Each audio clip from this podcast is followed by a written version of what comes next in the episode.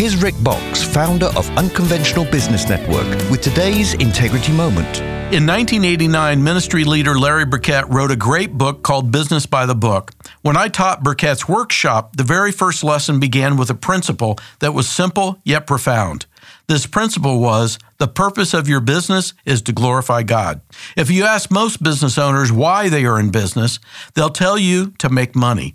Even economist Milton Friedman was famous for saying the only purpose of business is making money. For Jesus followers, however, making money is a byproduct of your purpose, not the focal point.